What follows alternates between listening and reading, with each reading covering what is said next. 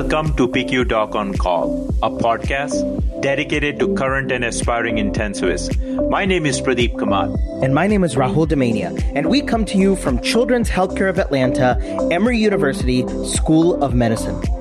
Today's episode is dedicated to the rational use of antibiotics in the PICU. We are delighted to be joined by two brilliant pediatric clinical pharmacists, Ms. Whitney Moore and Ms. Stephanie Yasachko from Children's Healthcare of Atlanta. I will now turn it to Rahul to start with a patient case. An eight year old female with a past medical history significant for severe persistent asthma and history of multiple PICU admissions presents to the emergency department with swelling, redness, and inability to bear weight in her left lower leg.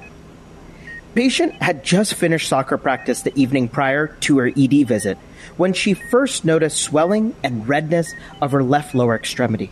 She also had a fever as well as some non bloody non bilious emesis. Her past history is significant for poorly controlled asthma with multiple admissions to the PICU. Upon arrival to the ED, the patient's blood pressure was low, the patient was tachycardic and tachypneic.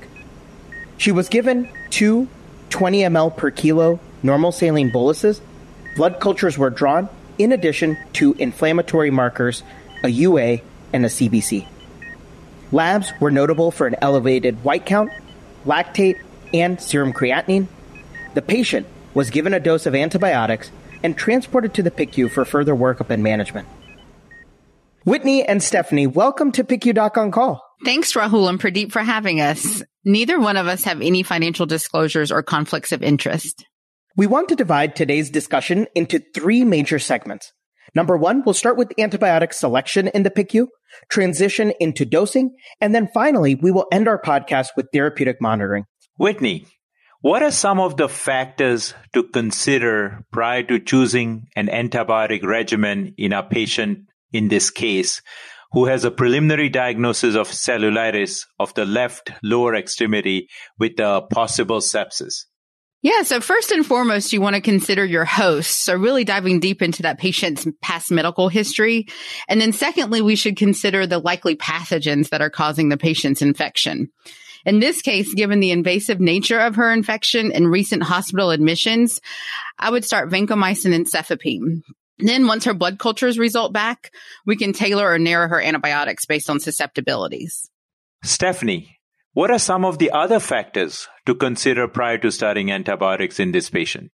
Other things to consider include her multiple previous hospitalizations, significant exposure to broad spectrum antibiotics, whether or not she's immunocompromised, the presence of chronic conditions like lung disease, ventilator and trach dependency, if this patient was a resident of a long-term care facility, and additionally, any history of organ or bone marrow transplant or malignancy with use of chemotherapy and or radiation, as well as history of growth of multiple drug resistant organisms. These are all factors that need to be taken into consideration prior to antibiotic initiation. I definitely agree with you. And I think that this is an important point to highlight to our listeners. Infectious disease is not just about the relevant pathogen or bug, but it is about also understanding the host status. Stephanie, why vancomycin and cefepime in this case? Yeah, so in this patient, the major pathogens to consider include Pseudomonas aeruginosa, given her multiple previous PICU admissions, also, she has extensive cellulitis, which necessitates antibiotic coverage against MRSA and strep pyo. So our options in this case include vancomycin for broad spectrum gram-positive coverage and generally either pip/tazo or cefepime for broad spectrum gram-negative and pseudomonal coverage. As you can see by this patient's serum creatinine, it appears that she is presenting an AKI since we have no history of her having any type of renal impairment at baseline. Therefore, to minimize additional AKI risk, cefepime would be our most appropriate choice for the time being because there is literature that shows us that the combination of vancomycin and pip/tazo specifically has a much higher risk of AKI than other nephrotoxic combinations and should be avoided if possible. Whitney, Let's now transition from antibiotic selection to dosing. How would you dose vancomycin and cefepime in this patient? Great question. So an appropriate dose of vancomycin to start here would be 15 milligrams per kilogram with a max of 1000 milligrams.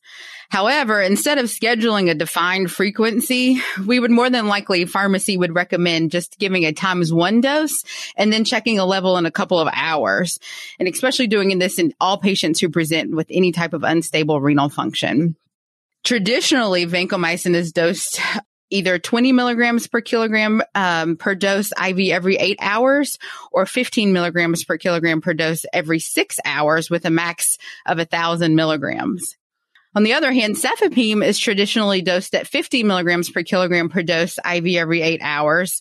However, since our patient has AKI, we should calculate her creatinine clearance or her estimated glomerular filtration rate or GFR to renally adjust the dose. As you know, there are multiple equations that we could use to calculate her clearance, but the modified bedside Schwartz equation is the gold standard for pediatric patients. So once we know her GFR or her creatinine clearance, then we can adjust the dose for her AKI. I think that this is a great time to start to highlight the importance of collaboration between the intensivist, nursing, and the pharmacy team. These children are already tenuous, and as we treat with broad spectrum antibiotics, it is important to also consider the side effects such as nephrotoxicity of broad spectrum antibiotics. As we discuss specifics of dosing of vancomycin and cefepime, Stephanie, if we take a step back, what are some of the other factors to consider prior to antibiotic dosing? In terms of selecting the most appropriate dose, we always want to consider factors like age, weight, renal and hepatic function, as well as the area and the body we wish to penetrate, such as the CNS, the bone, and the blood. Additionally, it's also very important to identify whether or not the patient is currently receiving continuous renal replacement therapy, plasma exchange, ECMO, or fluids and or diuretics, because all of these can affect drugs quite significantly from a pharmacokinetic standpoint. Lexicomp is the gold standard for pediatric dosing. And of course, your clinical pharmacist specialist is always available to help with dosing references and can provide recommendations on how to most appropriately dose your specific patient. Whitney, how hmm? would you monitor the patient given evidence of acute kidney injury and the need for a nephrotoxic antibiotic such as vancomycin? Yeah, so depending on the severity of the renal function, the vancomycin level can be checked anywhere from 8 to 24 hours post that first dose. A therapeutic steady state drug concentration is usually reached after the administration of about 3 to 4 doses or 4 to 5 half-lives. So the therapeutic gold trough level that we want for all infections is about 10 to 15 micrograms per ml, except for those harder to penetrate areas like the CNS or the heart. And in those cases, we target a higher trough of 15 to 20 micrograms per ml. To summarize, those hard to reach areas such as the blood brain barrier or the heart, we should ensure a higher trough in order for us to reach therapeutic effect. Stephanie, what are important points regarding trough monitoring for vancomycin. So trough monitoring actually represents a therapeutic controversy within the pharmacy community as recent vancomycin dosing guidelines have changed to now recommend area under the curve or AUC guided monitoring as the most efficacious and safe way to monitor the drug given its narrow therapeutic range and increased nephrotoxic risk with trough monitoring. Here at our institution, we have not yet fully incorporated this new monitoring technique. We are reserving AUC monitoring for patients with MRSA bacteremia or for those who are unable to achieve therapeutic troughs with traditional dosing. This is a great example of a element which is on the horizon and we may see generally accepted in the near future. Now that we have discussed vancomycin, Stephanie, what about dosing and monitoring of cefepime in our patient? Cefepime, on the other hand, does not require therapeutic drug monitoring. So determination of an appropriate dose is dependent on creatinine clearance, and it is important to recognize that continuous adjustments may need to be made as renal function improves or declines. Always refer to Lexicomp for all renal dose adjustments. A good rule of thumb though is that if creatinine clearance is greater than 50, a patient can generally be dosed normally. Anything less should definitely be evaluated. Let's wrap up this section by summarizing some important dosing points for vancomycin and cefepime. Whitney, As your patient improves, how would you approach de-escalation of antibiotics? Yeah, so there's two important points that I want you to remember when dosing vancomycin and cefepime. First is knowing the maximum dose of each medication. Cefepime, we max the dose at 2000 milligrams per dose. And our initial starting dose for vancomycin is 1000 milligrams, as we talked about before. We can go up to 1250, but only after we've drawn levels and absolutely need to and feel like our dose or the trough is too low. But knowing the maximum dose is an important point to consider when dosing a large patient because you don't want to exceed the maximum adult dose. The second important point that I want you guys to remember is calculating the patient's clearance and adjusting the dose and or frequency based on the patient's renal function as needed. Now, in regards to de-escalation of antibiotics, once the patient is no longer septic, their AKI has resolved and cultures and susceptibilities have resulted, then the team will determine if a full treatment course is warranted or not. If it is, then broad spectrum antibiotics can be discontinued and we can narrow to an antibiotic that the patient's pathogen is susceptible to. This is an important point. Narrowing broad spectrum antimicrobials optimizes antibiotic stewardship. As we build on our case, Stephanie, if the blood culture grew MSSA, what antibiotic would be used and how will it be dosed? When a patient's blood culture is positive for MSSA, it is considered an invasive infection. Most common sources of bacteremia include endocarditis, skin and soft tissue infections, intravascular catheter infections, bone and joint infections, as well as pneumonia. And in 25%, there is no source. MSSA can give rise to sepsis syndrome and septic shock with a mortality of 10 to 20%. We typically use nafcillin or oxacillin 2 grams IV every four hours or even an infusion. One retrospective study reported that continuous oxacillin was an effective alternative to intermittent oxacillin for the treatment of infective endocarditis caused by MSSA and may improve microbiological cure. Cefazolin can also be another option for patient, and then for patients who cannot be treated with beta lactams, vancomycin or daptomycin should be used. For uncomplicated bacteremia, a two week regimen is used. And for complicated infections, we typically do four to six week course. Additionally, clindamycin has been shown to have bacteriostatic effects and to reduce production of bacterial toxins in patients who have toxic shock syndrome from staphylococcal species. Key points to take away. MSSA likes to form a biofilm, especially on internal hardware, and continuous oxacillin may be an effective option for treatment prior to consider removing the hardware for source control. So, a final portion of this podcast relates to specific clinical scenarios.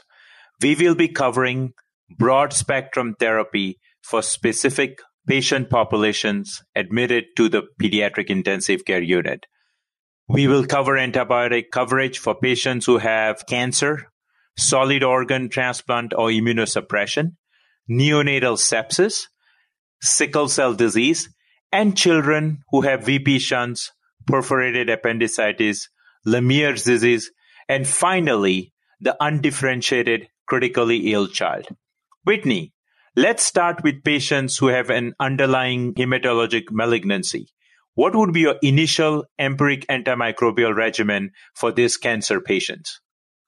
Yeah, great question. So we typically use cefepime or zosyn for gram-negative coverage to cover bugs like Pseudomonas and Enterobacteriaceae. And for enhanced gram-positive coverage for your staph and strep bugs, we add vancomycin, especially if there is presence of a central line associated bloodstream infection, or if the patient has severe mucositis, a skin and soft tissue infection, pneumonia, or is hemodynamically unstable. And then if the patient's fever continues with no source identification by about day four to seven, then you want to consider adding an antifungal agent like micafungin or caspofungin. And if the patient is already on an antifungal for prophylaxis, then you want to add voriconazole. What about the patient who has a solid organ transplant on immunosuppression or who presents with septic shock? Yeah. So in those transplant patients or those patients who are immunosuppressed, we should first consider the fact that some immunosuppressive medications are known to be nephrotoxic and interact with other medications. The second thing that we should be thinking about is, like I said before, is our host. So if they're immune compromised, then they'll need broader coverage. So therefore, the most appropriate choices in this case would be vancomycin and cefepime again. If the patient continues to clinically decompensate, then it would be appropriate to add on that antifungal coverage like we talked about. This is an important point. Immunosuppressants may compound end organ dysfunction and further may have key drug interactions such as with the CYP enzymes. These may alter your antimicrobial or antifungal kinetics. Stephanie, let's continue with our special patient populations. Which antibiotics would we consider in neonatal sepsis? In neonatal sepsis, we want to cover group B strep, E. coli, and other gram negatives, along with listeria species. Therefore, our go-to agents are usually going to be ampicillin and gentamicin. However, you will want to consider replacing gentamicin with ceftazidime if there is a strong suspicion for meningitis. Always discontinue antibiotics if cultures are negative after 48 hours and suspicion for infection is low based on inflammatory markers. What about the patient with fever, headache, altered sensorium concerning for bacterial meningitis? Can you also comment on the patient with a VP shunt infection or brain abscess? Yeah. So in this scenario, it is essential to select antimicrobials that penetrate the CNS. Therefore, generally speaking, an appropriate selection would be vancomycin and ceftriaxone. The more inflamed the meninges are, the greater CNS penetration you are going to get with vancomycin. We would also add metronidazole for a brain abscess um, to vancomycin and ceftriaxone to cover for anaerobic organisms. And then, of course, if you are concerned for a pseudomonal infection, ceftriaxone could then, of course, be brought into cefepime. The addition of vancomycin combined with ceftriaxone, especially in patients who have meningitis and no hardware, is important in overcoming resistant strep pneumo strains. Whitney, what is our coverage for perforated appendicitis with sepsis? Yeah, so if a patient presents with a perforated appendicitis with sepsis, piperacillin tazobactam or Zosyn is going to be our preferred agent. Also, you could use the combination of ampicillin, gentamicin, and metronidazole. But the big thing is when you're thinking about appendicitis, you want to cover for all your GI bugs like Klebsiella, Proteus, Bacteroides, and other anaerobes. And then one thing to note when thinking about gut coverage is clindamycin's resistance to Bacteroides is increasing and is up to about 60% worldwide. Therefore, we no longer recommend clindamycin for intra-abdominal infections. Stephanie, what about neck abscesses and septic thrombophlebitis such as Lemierre syndrome? A beta lactamase resistant beta lactam antibiotic such as ampicillin sulbactam or Unasyn is recommended as an empiric therapy due to case reports of treatment failures with penicillin secondary to beta lactamase producing Fusobacterium necrophorum. Antibiotics should of course be tailored to the culture results and susceptibility data when available. Alternative options do include clindamycin or metronidazole for patients with significant clinical allergy to beta lactams.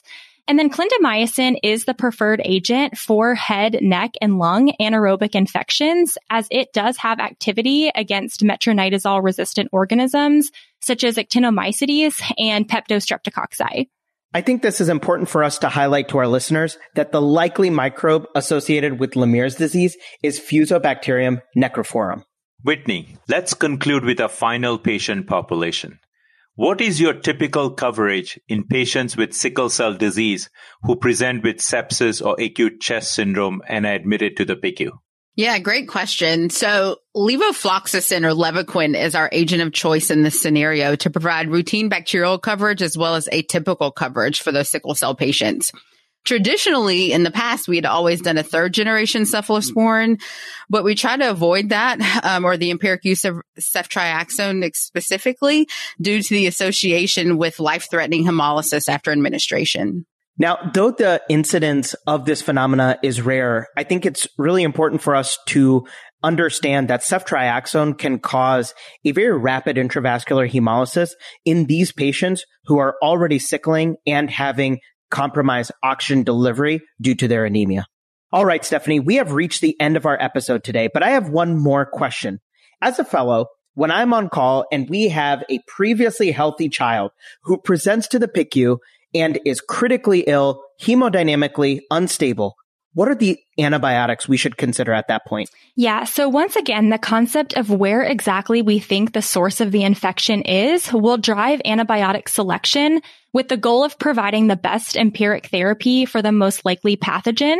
In a previously healthy patient who has really had no hospitalizations or antibiotic exposure, we could start with ceftriaxone. If the patient, however, has MRSA or pseudomonal risk factors, at that point, we would then need to broaden to vancomycin and either cefepime, ceftazidime, or piptazo. To take this episode home, remember to consider host status, source of infection, and likely microbes prior to initiation of broad spectrum therapy and then narrow accordingly. Whitney and Stephanie, thank you so much for your expertise on common bugs and drugs. This was a great discussion and we really value your expertise. Now, what are your take home clinical pearls for antimicrobial use in the PICU? So your clinical pharmacist can always help with choice of antibiotics as well as dosing and monitoring, especially in critically ill children with AKI or hepatic dysfunction. Yeah, and the clinical pharmacists work very closely with the antimicrobial stewardship team and the infectious disease service to choose the most optimal agent with the least amount of toxicity and potential to develop resistance. Yeah, so always have a multidisciplinary approach to tailoring your antibiotics Consider host status and potential pathogens, clinical course, and duration of broad spectrum therapy. And just as a plug, your pharmacists and infectious disease service members are more than happy to help you along with this process. This concludes our episode today on antimicrobials in the pediatric intensive care setting. We hope you found value in this short podcast as we delved into antimicrobial selection, dosing, and special population. We welcome you to share your feedback and place a review on our podcast. As always, PICU Doc on Call is hosted by me, Pradeep Kamat, and my co-host, Dr. Rahul Damania. Stay tuned for our next episode. Thank you.